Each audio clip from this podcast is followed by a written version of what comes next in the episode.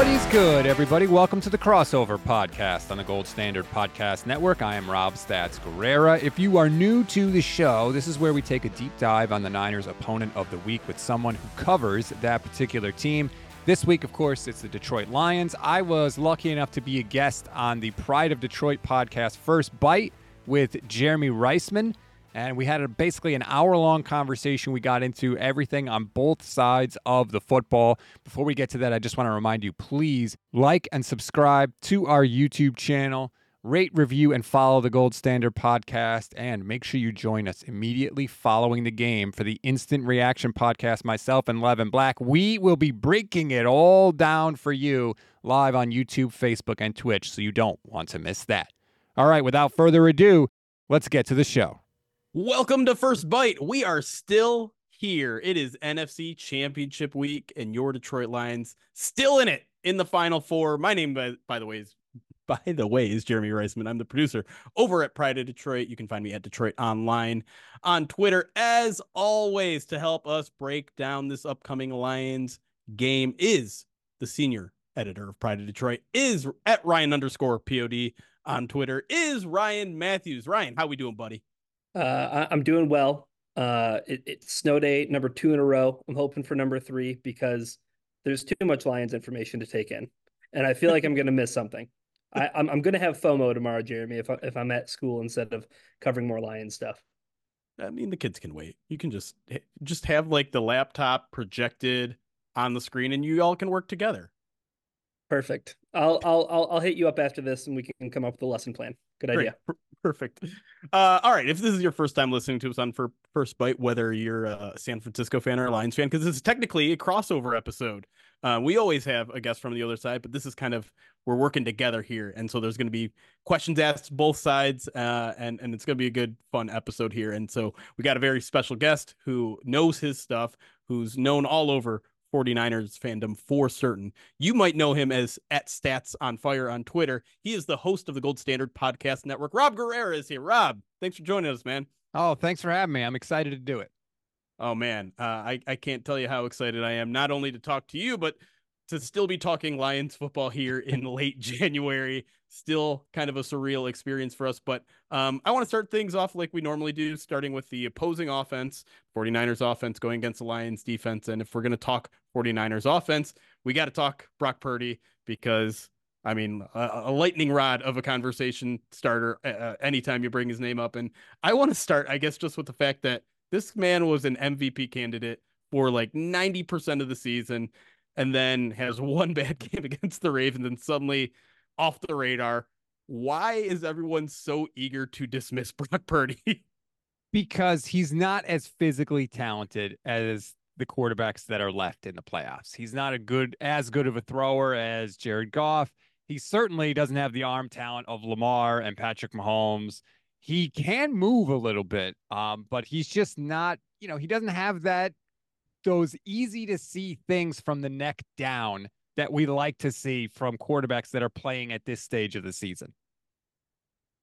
So, so Rob, based on that, like if those are his uh, quote unquote, you know, the the holes that people poke through his game is that he doesn't look like Mahomes or he doesn't look like Allen and doesn't do the the things that those guys do. What's Brock Purdy's superpower? Because we asked this question to ourselves about Jared Goff this offseason. Um, but I, am interested to hear like what Brock Purdy's superpower is at quarterback to you. If you're asking me like the his most elite skill, and I know it's a very loaded word, he is elite at avoiding pass rushers and being elusive. He mm-hmm. he doesn't always have to use it, but there was a, a play in week one of this year where Minkah Fitzpatrick of the Steelers comes rushing through completely unblocked, and it's Purdy and it's Minkah one on one and Minkah gets nothing but air because Purdy, you don't know it to look at him, but he's very hard to take down, which I think is going to be something that's very handy in this game because Aidan Hutchinson is going to be in his lap all afternoon. Well, yeah, let, let me jump straight to that question then, hmm. because yeah, I think I'm I'm looking at this matchup and I'm trying to find ways in, in which the Lions can slow down the 49ers. And and that might be what the key right there is Aidan Hutchinson normally coming off of the offense's right side. And I look at Colton McKivitz and I see some stats that seem a little bit concerning on the 49ers end in terms of pressures allowed, in terms of sacks allowed. Do you view it that same way as, a, as maybe a major concern that could blow up this matchup? Yeah, he stinks. 68 in red is awful. And the frustrating thing about it is we knew he was awful going into the season. Like, this is not a shock. I, I don't want to bang on him too much because he's doing the best that he can possibly do. The problem is his best is just not very good. And he's always going to face the other team's best pass rusher because what are your options? Gee, should we go against Trent Williams or should we go against 68 Colton McKivitz? Hmm, let me think. And so he's really put in a box. So on the one hand, I say, well, look, it's been an issue all year and the 49ers have kind of dealt with it. But on the other hand, when you're talking a one game scenario, right, where it may come down to one single play, and a lot of times that single play is a pass, and a lot of times everybody knows you're going to pass. And in that situation, Aidan Hutchinson is beating Colton McKivitz every single time. So that does give me the cold sweats. Well, something that might be reassuring. How do you feel about Trent Williams on the other side? Uh, you know, the Lions haven't had much of a pass rush opposite of Aidan Hutchinson all season long. I don't know, James Houston, Jeremy. I don't know. Like that question still lingers, but um, you know, just talk a little bit about what Trent Williams has has been able to do to transform this offense. He's arguably the most valuable offensive lineman in the league. You never have to worry about him ever. Like I don't even think about him because that's how good he is. He just erases people from the game, but also in the running game.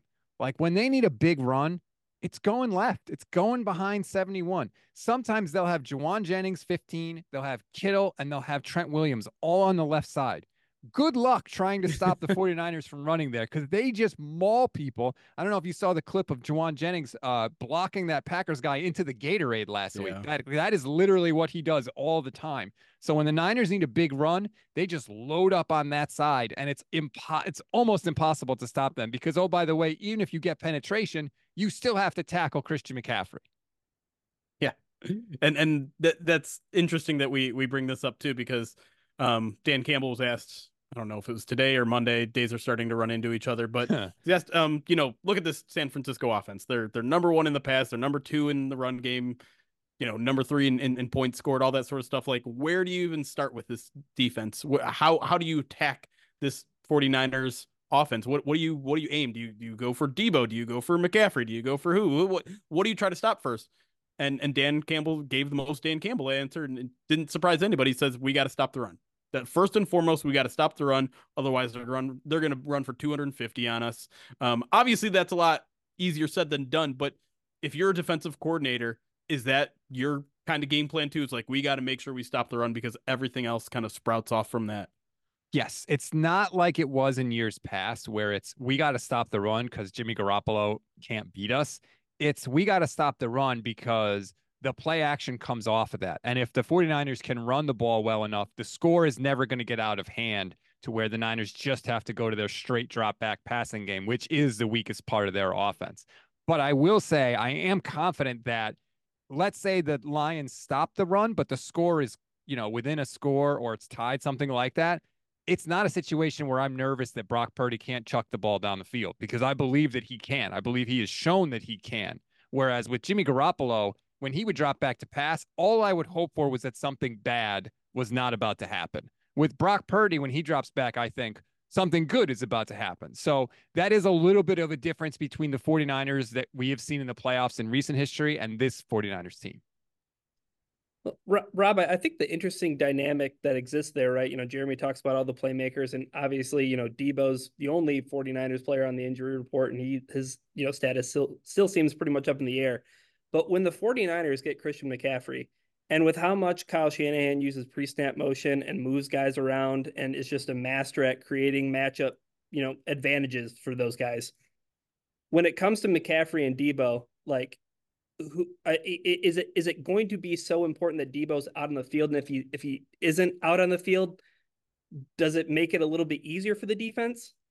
Oh, completely um, because what makes McCaffrey so good, right, is the gravity that he has because he's so versatile that no matter where he is on the field, he affects the defense. If he's in the slot, that changes things for the defense. If he's in the backfield, what if he starts in the backfield and goes to the slot?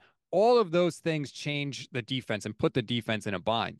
Now imagine you have two of those people with Deebo and Christian McCaffrey, right? And before the play, McCaffrey starts in the backfield but then he shifts and goes out. But then after he shifts, Deebo goes in motion. What they're doing with all that stuff is they're changing the responsibilities of the defenders.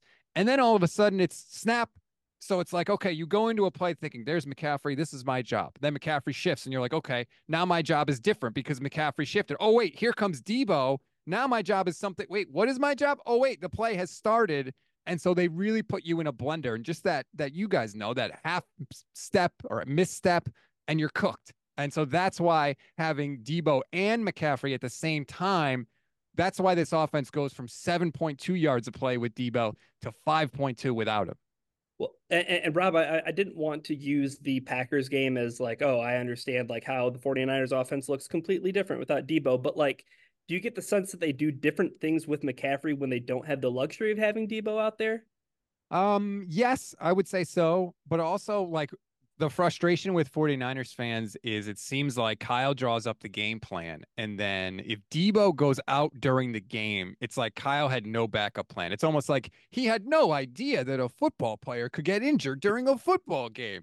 And so we're all sitting there like, dude, you've got McCaffrey, you've got Aiyuk, you've got Kittle. Like, how is the offense struggling this much just because Deebo is not there?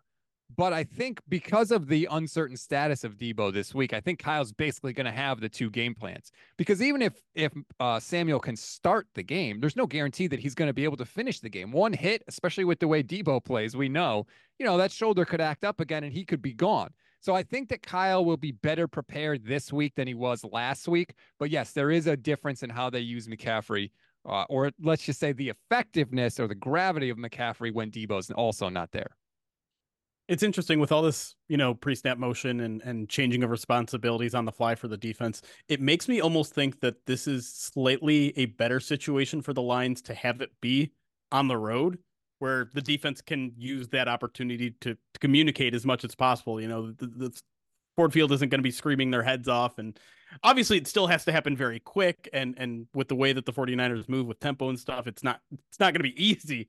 But but I wonder I wonder if just being able to communicate on defense helps a little bit. Um but but while we're on that topic and I know this is kind of off the sheet and maybe plays more into the the opposite matchup but I guess how do you expect the environment to be like at Levi Stadium for this game? Because I'm already, I'm already starting to hear like estimates of maybe like 20% Lions fans in, in, in Santa Clara, which would be pretty impressive travel for, for a conference championship game. That would, yeah, that would be a disappointment, honestly. Um, it was 97% Niners fans last week which Jeez. is imp- and the Packers fans travel. So that right. was that was nice to see by the faithful. I hadn't seen an update this week. If it is really 20%, that's a credit to everybody in Detroit. Um, but I think the environment is going to be nuts, especially if the 49ers can get a lead early. They have mm-hmm. more points on the opening drive this year than anybody else in NFL history. They have been excellent at going down the field. I mean, Shanahan's got the scripted plays, right? They dial it up, they move the ball. If they get a lead early, that place is going to go nuts because the the whole 49er team is built to get a lead, to play with a lead. Mm-hmm. Particularly obviously if you can get up multiple scores, that's perfect because that's really when the defense seems to shine. Um, but I think the environment is going to be absolutely nuts. We have been waiting for this, Jeremy, since last year, since the NFC. I mean, Brock Purdy got hurt less than 10 offensive snaps into the NFC championship game last year. So the, everybody, uh, the players have been talking about it all day today. We we're ready. We're waiting for this. We've got back. Finally the whole season was about getting back to that point because they felt like they were robbed. And now they're here. And i think it's going to be absolutely crazy at levi's. You, you guys have had to wait an entire year yes, yes I, I understand. I I I'm not going to try and get into a misery competition with Lions fans when I have five Lombardi trophies in the trophy case. I, I, I you win. Well, Rob, to that point, just a, a quirky, fun little stat that I pulled up looking at DVOA numbers historically, and, and, and those numbers go all the way back to 1981. Uh, this is the top ranked team offense for 40 for a 49ers team in their history since 1981. Like, how surprising is that to hear, considering all the Super Bowls and the Montana and Young and you know everything that came in between it? It's it's surprising when you when you say those names, but when you look at the the personnel that the 49ers have, they're the first team ever to have an all-pro wide receiver, an all-pro tight end, and an all-pro running back at the same time. Like they are and that doesn't count Brandon Aiyuk, who's fantastic. Um, this offense is clearly the best offense of the Shanahan era because they have Christian McCaffrey now. He's fully integrated, whereas last year he was kind of trying to change the tires on a moving car. This year he's fully up to speed with the offense. Aiyuk's had the best year he's ever had. He was second in the league in yards per reception. Um, and Brock Purdy is not, or I should say, has not in the past been afraid to let it rip down the field as soon as he sees it. Last week, he was, and he admitted he was, which is something that we haven't seen from Brock. So that's a little concerning. But the reason why they've been so good this year is because Brock is like, yep, the deep shots are there. And generally, he's a guy that takes doubles over singles. He will pass up the check down for a deeper play down hmm. the field. Well, that, that got kind of got into my next question because, you know, if, if looking at this from a line standpoint, they've been giving up explosive plays through the air for the past month and a half, really all season, but especially in the last really two months. And so I'm kind of curious where where are the areas that this offense, this passing offense likes to attack because the line is very, very weak on the perimeters, got a good nickel, got decent safeties. Is is that is that where the, the, the 49ers are, are they capable of hitting everywhere on the field? Do they like hitting the middle of the field? Do they take a ton of deep shots? Where where does where's Purdy and company, I guess, most dangerous? Most of the time they like to attack the intermediate middle part of the field. That's generally where they like to live. But the refreshing thing about Purdy this year is that when stuff is open on the outside and deeper down the field, he lets it rip. He's not afraid to do it. He can make those back shoulder throws 20, 25 yards down the field. He will do that you know, now if Detroit decides to load up the middle of the field and force him to do that every time, that'd be an interesting thing to have to see. But if it's there, generally Brock will take it. Like I said, he's he usually lets it rip and he can put it on receivers accurately. Oh, Jeremy, I'm I'm sorry. I'm just looking at numbers because we're talking about Brandon Aiyuk and we're talking about deep field threats of any yeah. receiver with at least 70 targets. He's uh he's six in average depth of target among NFL wide receivers at 14.3. That's crazy. Yeah, yeah can that... can you talk more about Aiyuk because like everyone talks about you know McCaffrey, everyone talks about Deebo, everyone talks about Kittle, and and Brandon Aiyuk's over there is the number two PFF wide receiver in, in football. Which I mean, you can say what you will about PFF, but like that that's not a fluke. This guy is a very very talented guy. No, he absolutely is. There has been nobody more held back by the shortcomings at quarterback than Brandon Aiyuk. I, I hmm. think he could have put up similar numbers if he had a quarterback. Again, that's willing to let it rip. Aiyuk is a fantastic route runner. He can get open against anybody. He's got a wingspan that's longer than Calvin Johnson. He his body is is abnormally shaped. He is not a normally shaped human being. It's it's ridiculous. Uh, he most of the time has really good hands, and you know I know people like to think that the Niners' offense is like a check down offense, but seventy more than seventy percent of Aiyuk's yards have come in the air. Hmm. He, he's catching the ball deeper down the field. Kyle's dialing up some things, those deep over routes where he just gets wide open, where there's nobody within five, 10 yards of him. And Purdy has not missed those when they've been there. All right, last question before we go, and I'm gonna I'm gonna force to I'm gonna take Aidan Hutchinson off the table here. If you if you're the 49ers offensive coordinator in this game, what scares you most about the matchup against the Lions outside of Aidan Hutchinson?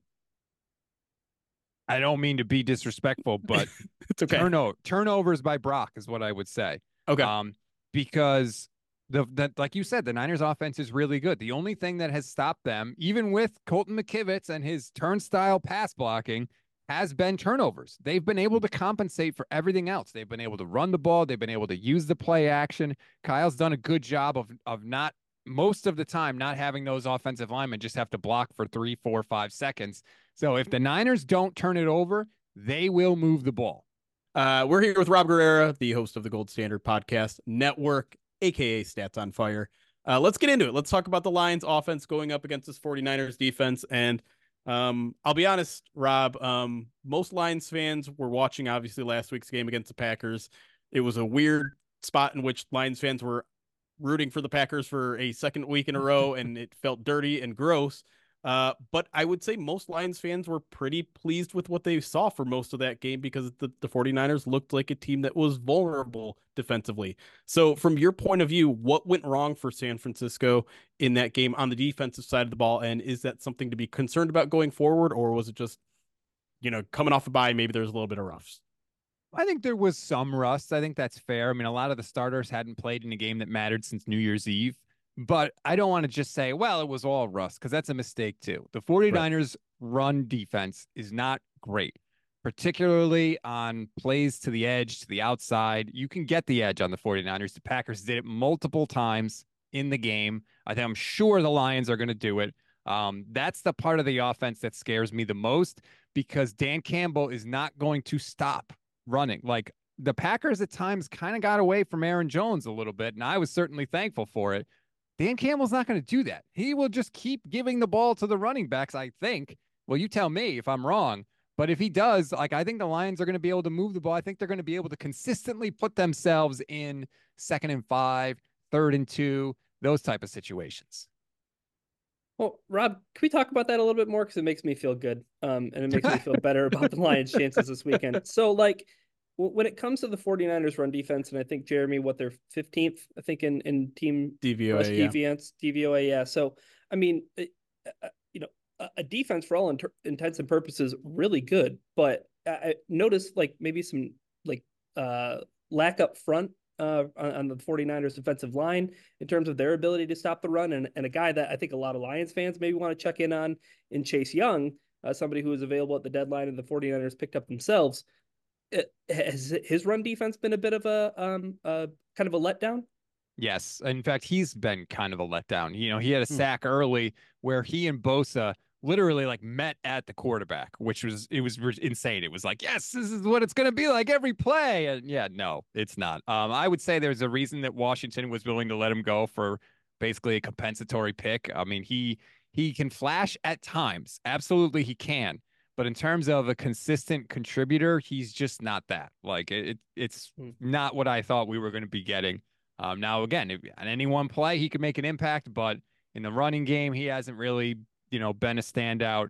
Um, Bosa's been trying to talk him up this week and telling him he's got to elevate his game to the next level. But uh, also, like, dude, if I got to talk you up before the conference title game, like, what are we doing here? Fair. Um, uh, elsewhere along the, the defensive line, you know, you have these incredible pass rushers in, in Kinlaw, Armstead, Hargrave.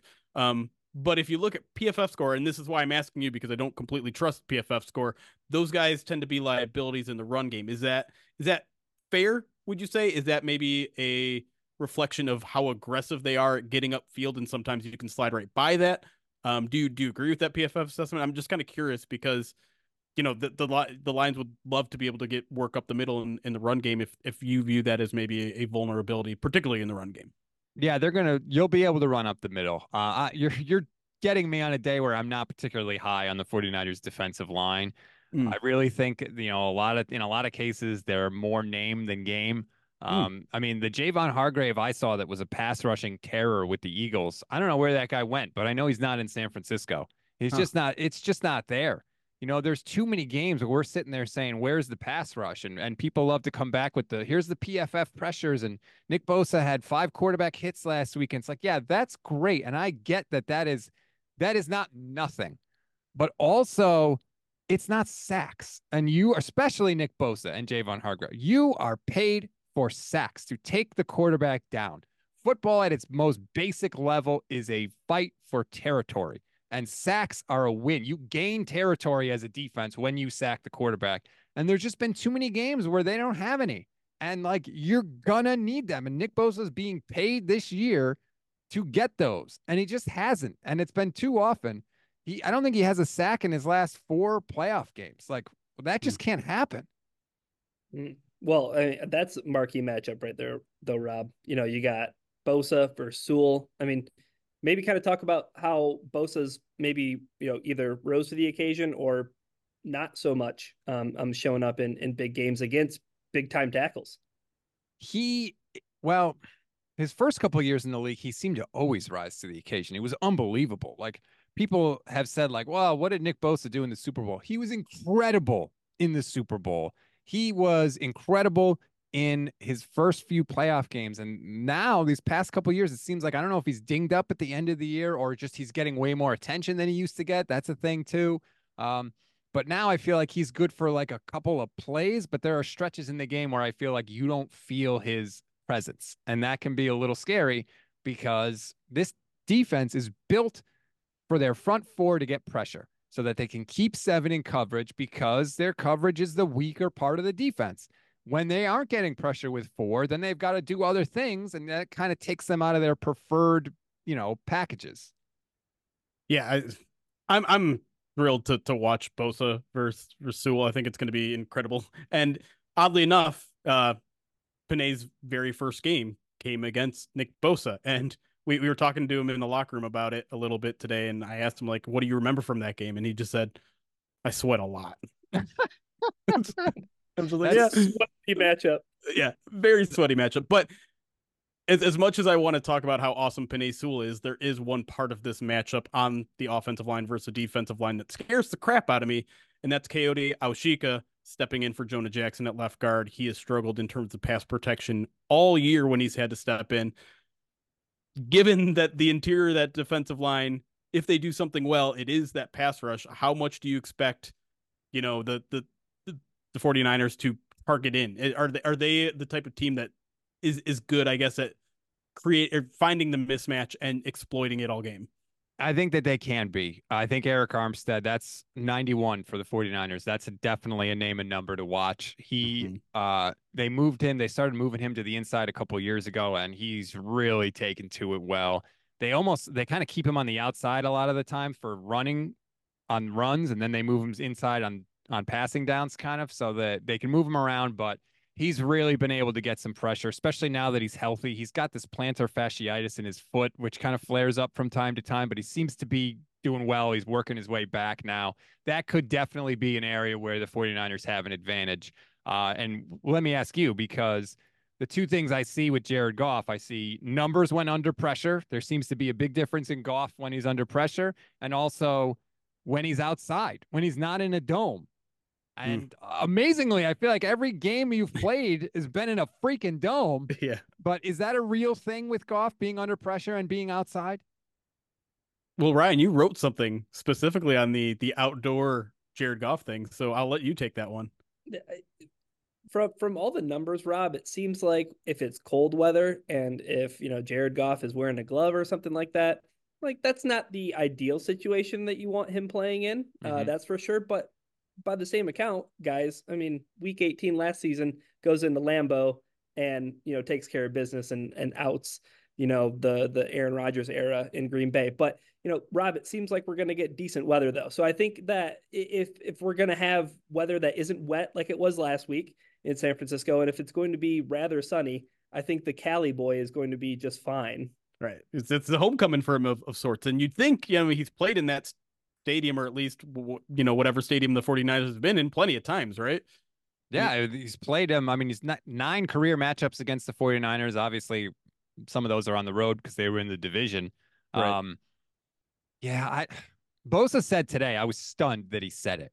He said if you take away goff's first and second read and get hits on him he's not the same quarterback. And i was just like damn man like that might be true but i'm kind of surprised you said it out loud it, it's definitely true, but it, it, it's something he's also gotten way better at since he's landed in Detroit. Is is his read progression? Is his kind of knowing where the the drop off uh, route is and things like that. Um, because they've they've that's specifically what they've worked on when he got here. They're like, you need to be better pre-snap, knowing where the protection needs to be, where it's sliding protections, and in terms of just like knowing everything. Because I mean, it, it's been long reported, right, that Sean McVay was in that guy's ear until mm-hmm. the radio went off. And and now the Lions have given them a little bit more freedom to to be able to figure out all that stuff on his own. He doesn't need someone holding his hand until the radio goes off anymore. So um, he's gotten better at that. But like any quarterback, he's not a great guy. He's he's much worse under pressure. He doesn't have a lot of escapability. He does, I think, maneuver in the pocket better than than some people give him credit for, but it's subtle stuff. He's not going to run away from a guy that's coming right up the middle. But he'll slide a little bit. You know, he'll give himself a little bit extra room. He can feel. He kind of has a better sixth sense, sixth sense to him. Uh, but he's he's not like Brock Purdy, where you know he can make a guy completely whiff. That's just not ever going to be his game. He's not athletic enough to do that. Yeah, Purdy it, it can. Does... Go ahead.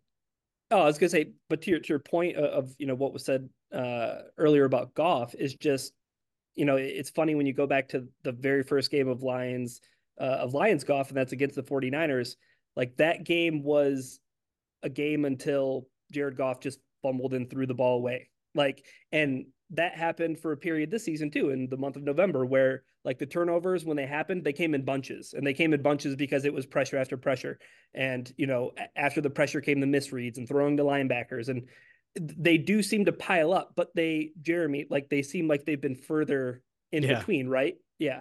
He, he he creates these streaks. Um, you know, he, he ended he ended last year. I think nine straight games didn't throw an interception. Yep. And now now he's kind of on that streak again of like playing very safe with the football uh type of games that but yeah there was a streak of like six games where it seemed like all the fumbles were back the interceptions were back so you know he's currently on on a good streak but yeah they're they're also lurking times, around the corner maybe right and, and he gave you he gives you a very stark reminder every now and then like you know last week he threw a ball right to the defender in, in the red zone. The week before, he threw a backwards pass while under pressure that that was oh no, that was di- a disaster. It almost you know could have been a, a huge turning point in that Rams game. So they they linger in the shadows every now and then for sure. But he's been kind of on a, a nice streak here of lower amounts of turnover worthy plays, but they're not they're not gone. Well, that is one thing the 49ers defense is excellent at. They led the league in interceptions with 22 this year, I believe. If they didn't, they might have been tied with somebody, but nobody had more interceptions than the 49ers this year. Um, they it's kind of their saving grace in a lot of ways with turnovers because there have been a lot of times where teams have been moving the ball, but ultimately the 49ers find a way to take it away. Uh, so I wouldn't be stunned if the 49ers got at least one interception in this game. Sure. In fact, I think they will. Um, but it's just going to be a question of how many times does Goff turn it over and does does Brock Purdy do the same? Because just like you were saying, Brock Purdy hit Darnell Savage between the three and the six last week. Like mm-hmm. you couldn't have put it on him any better. And Savage dropped it, you know, and yeah. that happens for every quarterback. And sometimes the games hinge on how good the defenders can catch. And, you know, we'll find out on Sunday. Yeah. And, and we would be remiss if we did not mention this guy's name because he's one of the most fascinating players in the league to me. And that's Fred Warner uh, like just tell me about Rob what makes him the secret sauce to the 49ers defense cuz he just seems like the prototype the unicorn. Maybe they may have broke the mold when they made him. He's a freak. He was covering and carrying CeeDee Lamb in the slot last year in the playoffs. Like that's he's a what middle linebacker hell, dude? What the hell? It's absurd. There are so many plays. I always say you can't measure Fred Warner's performance on the stat sheet, on what he does on the field. You have to measure him by what doesn't happen because there are so many plays where he just floats around and he'll go to his left and take away that read for a quarterback. And then he'll step up and take away the second read. And then he'll float backwards and take away another read. Like he is just so good at how much ground he can cover, along with, by the way, 57 Dre Greenlaw. Yeah. Dre Greenlaw, Fred Warner has said, whatever you think of me, think that of Dre Greenlaw, and he's right because Greenlaw is a maniac on the field. Yeah, we I talked to Jared Goff about that again today, and he's just like, "Yeah, man, the the speed is is unreal, and the, the, the guys that big should not be moving that fast." And I, it, it's good. I feel like it's going to be you know a really important part of this matchup because the Lions obviously like to do so much work over the middle of the field as well. Um, so yeah, I want to kind of get into that because we talk about all the weapons that the 49ers have. The Lions obviously have a ton of weapons too and Amon-Ra St. Brown and Sam LaPorta and Jameson Williams and, and Jahmyr Gibbs in the passing game as well. So I guess of those four or maybe maybe someone else, is, is there someone in, in particular that you're concerned about the, the 49ers maybe inability to cover in the passing game in particular? Um I don't have a, a, an individual name, but what I can say is this: it's sort of a weird thing about this defense, and it's kind of been this way even under different coordinators. Is you can have somebody, whoever you want, pick whoever you decide to target. They may go off and have a great game, and it may not matter at all. The 49ers have this weird habit. Cooper Kupp, if you look, Cooper Kupp has killed the 49ers. That they've beaten the Rams nine straight times in the regular season. Trey McBride, the Cardinals tight end, when he was the only option they had, had a massive game for the Cardinals. But like nobody else really does anything, I guess is is the way that they have done it.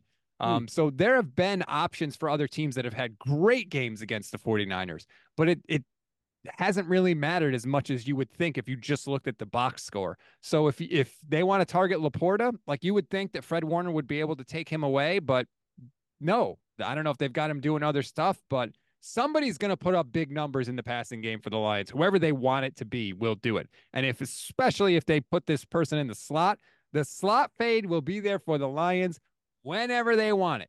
The 49ers haven't been able to defend it for four years. So it's going to happen. Just mark it down on the bingo card.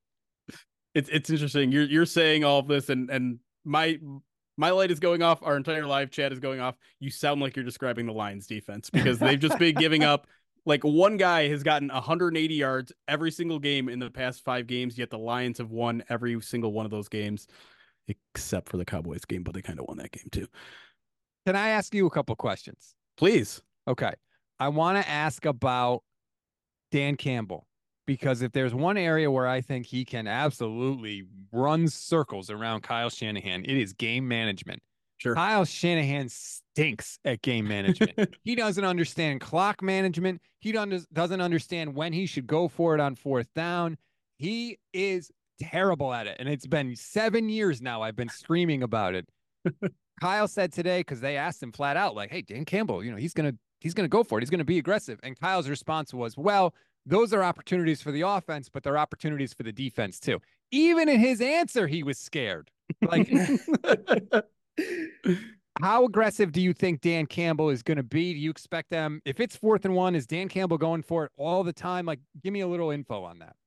Rob, I do want to say that I'm nervous that Jeremy might not come back from Santa Clara because he might get a job as Kyle Shanahan's clock management guy if oh he can God. maybe put a bug in his ear because that's Jeremy's dream job. A little bit. Um, yeah, but I'll, I'll let Jeremy kind of handle the Dan Campbell aggressiveness stuff. Yeah, I mean, short answer is is yes. Um, he what I what I really like about Dan Campbell is that he knows going into a game when he's going to have to crank it up even beyond 11 because we know he he he's he starts at 11 right? Every single day he's at an 11 out of 10 he knows that if if this is going to be a boat race like i'm going to start you know early in the game. I don't care. I'm not going to wait till the fourth quarter to start having to go for it. i'm not going to start waiting until i'm down two scores. If i know this is going to be a shootout and it's the very first drive of the game and we're at midfield and it's fourth and one we're going for it. Um, the, the, the Chargers game this year. Yeah, yeah, exactly. The Chargers game is a is a perfect example. Um, I will say the one part that's semi annoying about them going for it on fourth and one every time is that it makes them a little bit more conservative on third down. They're a team hmm. that if it's if it's third and four, very high likelihood that they're going to run the ball, knowing that they're going to go for it on fourth down, and that annoys me a little bit because I'm like, why don't you just get it on third down by passing the ball? Um, we'll see that you'll see that in the red zone too. Like it was third and goal from the three yard line last week, and I knew they were going to run the ball. I knew it, or you know, because I know if they pick up one or two yards, they're they're gonna go for it on fourth down. And I think the defense knew it in that opportunity. He ended up losing two yards, fourth and goal from the five. They actually kicked the field goal. It was kind of a rare opportunity there.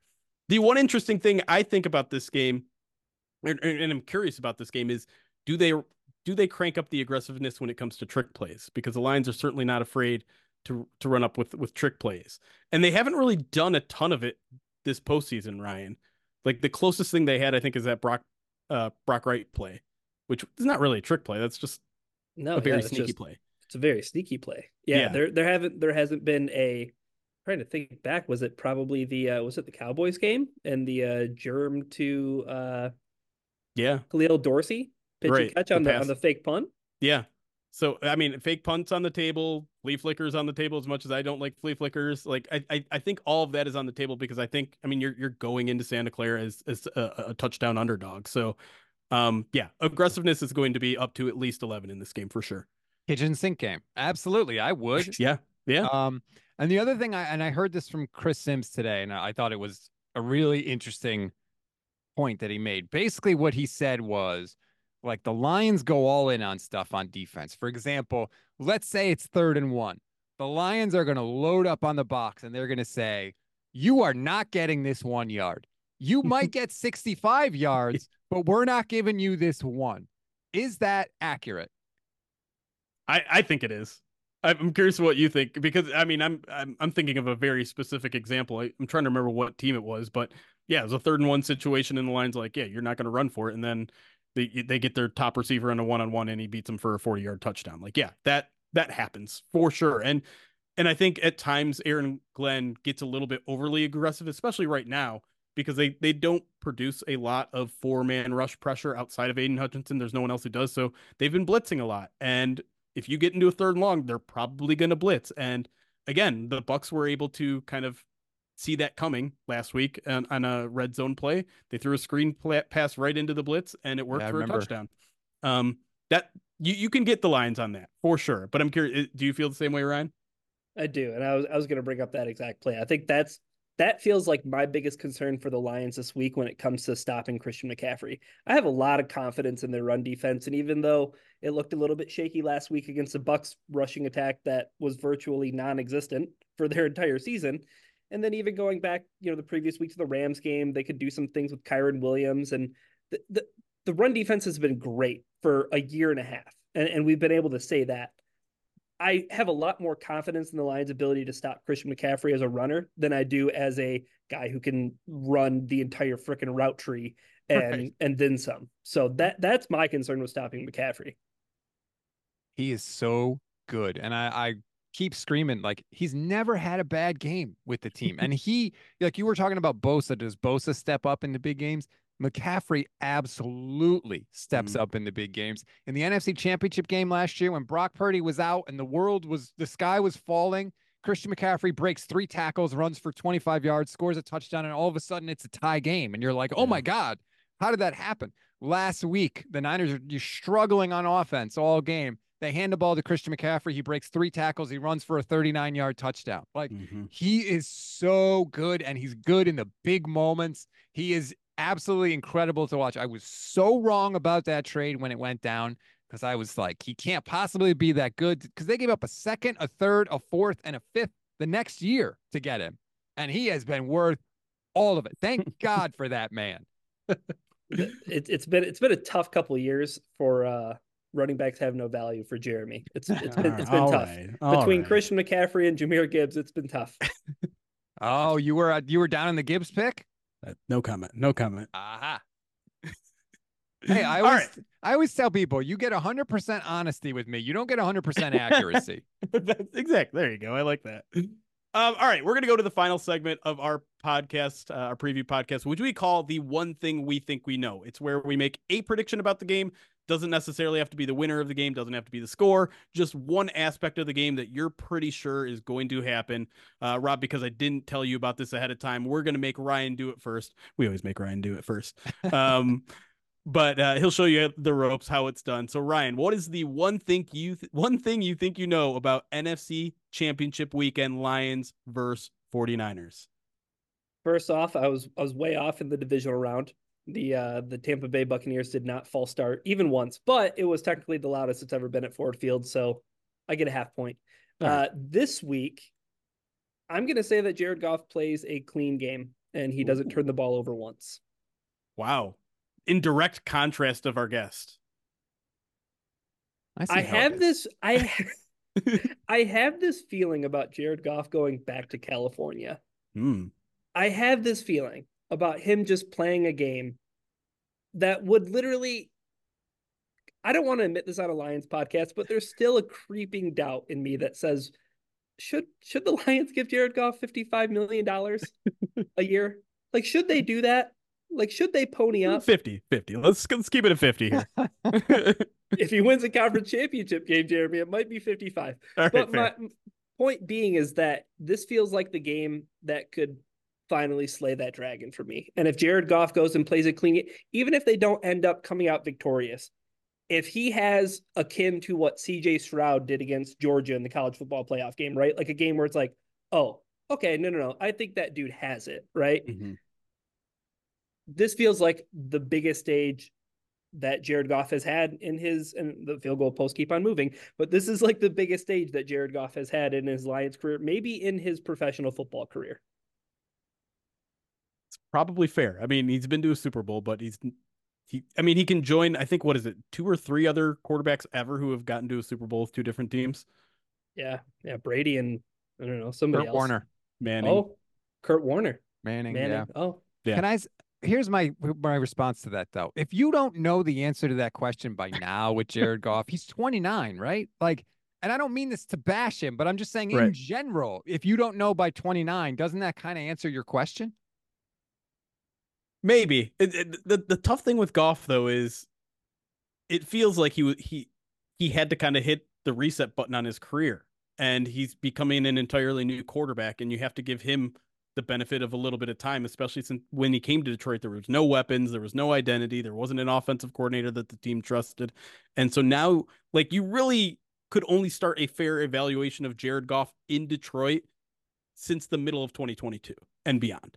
And so we have a year and a half worth, to me, of relevant data. And and yeah, you can't completely ignore some of the bad things that happened in LA, and you can't completely ignore some of the things, bad things that happened here in Detroit in the first year and a half. But in terms of the like the the rebirth of Jared Goff, I feel like we are still kind of in like the nascency of that a little bit, which is weird to say about a 28, 29 year old, but I don't know. It, it's tough.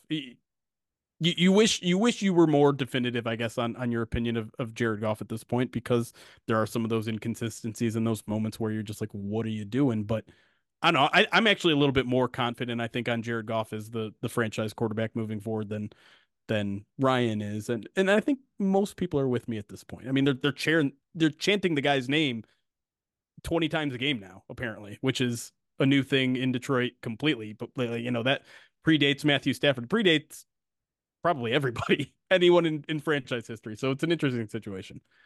Yeah, he's yeah. the second best quarterback the Lions have ever had. Yeah, probably true. Um, all right, back to back, which is wild. yeah, We're the new Packers, baby. yeah, how right. how'd their franchise quarterback look when it came to nut cutting time? I'll just say uh... that. I'll just ah. say that. One quarterback stepped up and the other guy peed down his leg. Hey, listen. We'll we'll we'll take that. Talk. We can talk about that for another thirty minutes if you want to. That's why I'm so glad it's going to be 68 and sunny, Rob. I mean, that pass he threw at the end of that game. What the hell was he thinking? He's rolling to his right, full speed. Then he throws back across his body, and it's not like a five yard throw. This isn't Favre against yeah. the Saints. This is like 25, 30 yards down the field. And if if Dre Greenlaw didn't pick it off, Fred Warner was gonna. right. Fred Warner's yeah. right behind him. It, uh, for, yeah. Spare me, Jordan Love. Uh, all right, Rob, I'm going to make you go next. What is the one thing you think you know about Lions 49ers? Well, I think Deebo's going to play. Okay. And uh, so I'm assuming he plays. And if he plays, Kyle is going to run a, an end around to Deebo Samuel. What he's going to do is he's going to smash Christian McCaffrey outside over and over and over again. And then as soon as you adjust to over pursue, he's going to run Deebo coming around the other side, and Deebo's going to get the ball. And you are going to say the words, oh, sh- out loud. Because you're going to see when he gets the ball, you're going to be like, oh, sh-. and Deebo's going to run for 20, 25, hell, maybe even more but especially in the playoffs, Kyle really leans on Deebo as a runner. Uh, and I so I think that he was a huge part of the game plan last week that they didn't get to do. And I think he's absolutely going to try it this week if Deebo's playing, and it's going to work at least once. Yeah, that that feels that feels very possible. yeah, I, I, now now I think they're not going to say oh shit, they're going to say Rob. he has. I'm trying to find the actual number. I think he has some absurd number of carries, like 45 carries in the playoffs in his career, in nine mm. playoff games. Like he he gets run on the ground. Yeah. All right. The one thing I think I know about this game is because the 49ers have such a good linebacking crew, because they're they're going to try to be covering the middle of the field. At some point, the lines are going to need to stretch the defense long, thin. They're going to act on a deep shot with Jameson Williams in this game. JMO is going to break off at least a 40 yard catch in this game. And I know, I feel like earlier in the season, every week we went like, all right, this is the, the game that JMO's going to break out. This is the game that JMO's, I'm not going to say he's going to dominate the entire game, but the Lions are going to dial up a play that's going to get him open deep over the middle of the field and the Lions are going to cash in on it finally, and people are going to go crazy. JMO's probably going to get hurt on it because he just like when he goes so fast, there's like no hitting the brakes. He's like a, a kid who learns how to ride the bike for the first time, and then they go downhill for the first time. Like, oh god, what do I do with the rest of my body? That's Jameson Williams on a deep ball, and he's going to hit on one in this game. I can say with almost 100% accuracy that you are wrong. And the reason for that is because he's never going to get the opportunity to catch the ball because Ambry Thomas is just going to interfere with him because that's what Ambry Thomas does. Okay. If you if you get in any third and long in this game, just look for 20 and just throw it to wherever he is because when the ball is in the air, Ambry Thomas stumbles around like a drunken sailor and waves his arms and crashes into receivers and gets a pass interference penalty. Like book it. It will happen. If the if the oh, Lions man. want to attack deep and outside the numbers, I guarantee you, guarantee you, they will get at least two pass interference penalties because it, it's gonna happen. That that that will suffice because I know Jeremy is anti spot foul penalty man and even though he hates that a uh, you know a penalty in in this league can cost a team 60 yards if Jameson Williams gets the line 60 yards on Sunday through a flag that take uh, goes out the window yeah probably but the line the Lions have never been that team that seems to take advantage like like no. a Packers team does. The Packers know how to do that. Like that's their best play in their playbook is yeah. 40 yard pass interference. It it blows my mind how how often they're able to do it. But I'll, yeah, I'll, I'll take one of those. We'll, we'll we'll call that. You'll get like 70% credit for that. I'll get 30% credit for that. It's I'm so confident in it. If I could place a bet on it, I would literally bet on it. Like it's frustrating to me. Even their best corner, Mooney Ward, uh, mm-hmm. Charvarius Ward, who is excellent, but can he's very, very physical. So even yeah. sometimes he will get those flags. But uh, yeah, Ambry Thomas is a disaster out there. It is waiting to happen. It happened last week. He had a 41 yard pass yeah. Oh, I remember on third I, and 15. Yeah. I, I remember, and I'm certain I tweeted something about it because indeed I do absolutely hate the spot foul pass interferences. Um, all right, but before we get out of here, Rob, uh, obviously the people listening on your end know who you are, but uh, I want you to kind of promote yourself here for for our Lions audience. Where can the people find you? What sort of stuff do you do over there on the interwebs? Oh, I really appreciate it. Thank you. We're the Gold Standard Podcast Network. You can find our YouTube channel. Uh, we're available anywhere you get your podcasts. We're live on YouTube every single weekday. I do a five minute 49ers in five, I call it. It's just like a news update with clips from press conferences and interviews and just basically everything going on with the team injury report to get you fully up to speed every morning. You can start your day with it. Um, it's it's been a little crazy because for anyone that doesn't know, I used to be at SB Nation at Niners Nation, and then they laid me off, so I had to get everything going right before the Cowboys playoff game last year, which was a little scary, but uh, we're, we've got everything up and running now. So if you know any 49ers fans, uh, please share the info, tell them to like and subscribe. I promise uh, we'll, we'll earn their time. Rob's, by the way, a freaking legend. Like people still talk about him all the time at SB Nation. We were literally talking about you this week just because um, all the craziness you had to go through at this time last year and and how much everyone didn't understand it and still doesn't understand it. But um, honestly, you, you, do tremendous work, and I'm I'm honored that that you wanted to do a crossover podcast with us. So appreciate the time, man. Uh, I would say good luck to you on Sunday, but I don't mean that. Um, good luck. I, am a big fan of the 49ers franchise in general, and and I'm Kyle Shanahan super fan. So um, I do like it, and especially I love any team that beats the crap out of the Packers every year. So Yes, let's unite. Thank you for the kind words. Uh, I also wish you terrible luck, although I will say if the Lions win, I will be rooting for the Lions, uh, especially if they play the Chiefs. Especially if they play the Chiefs.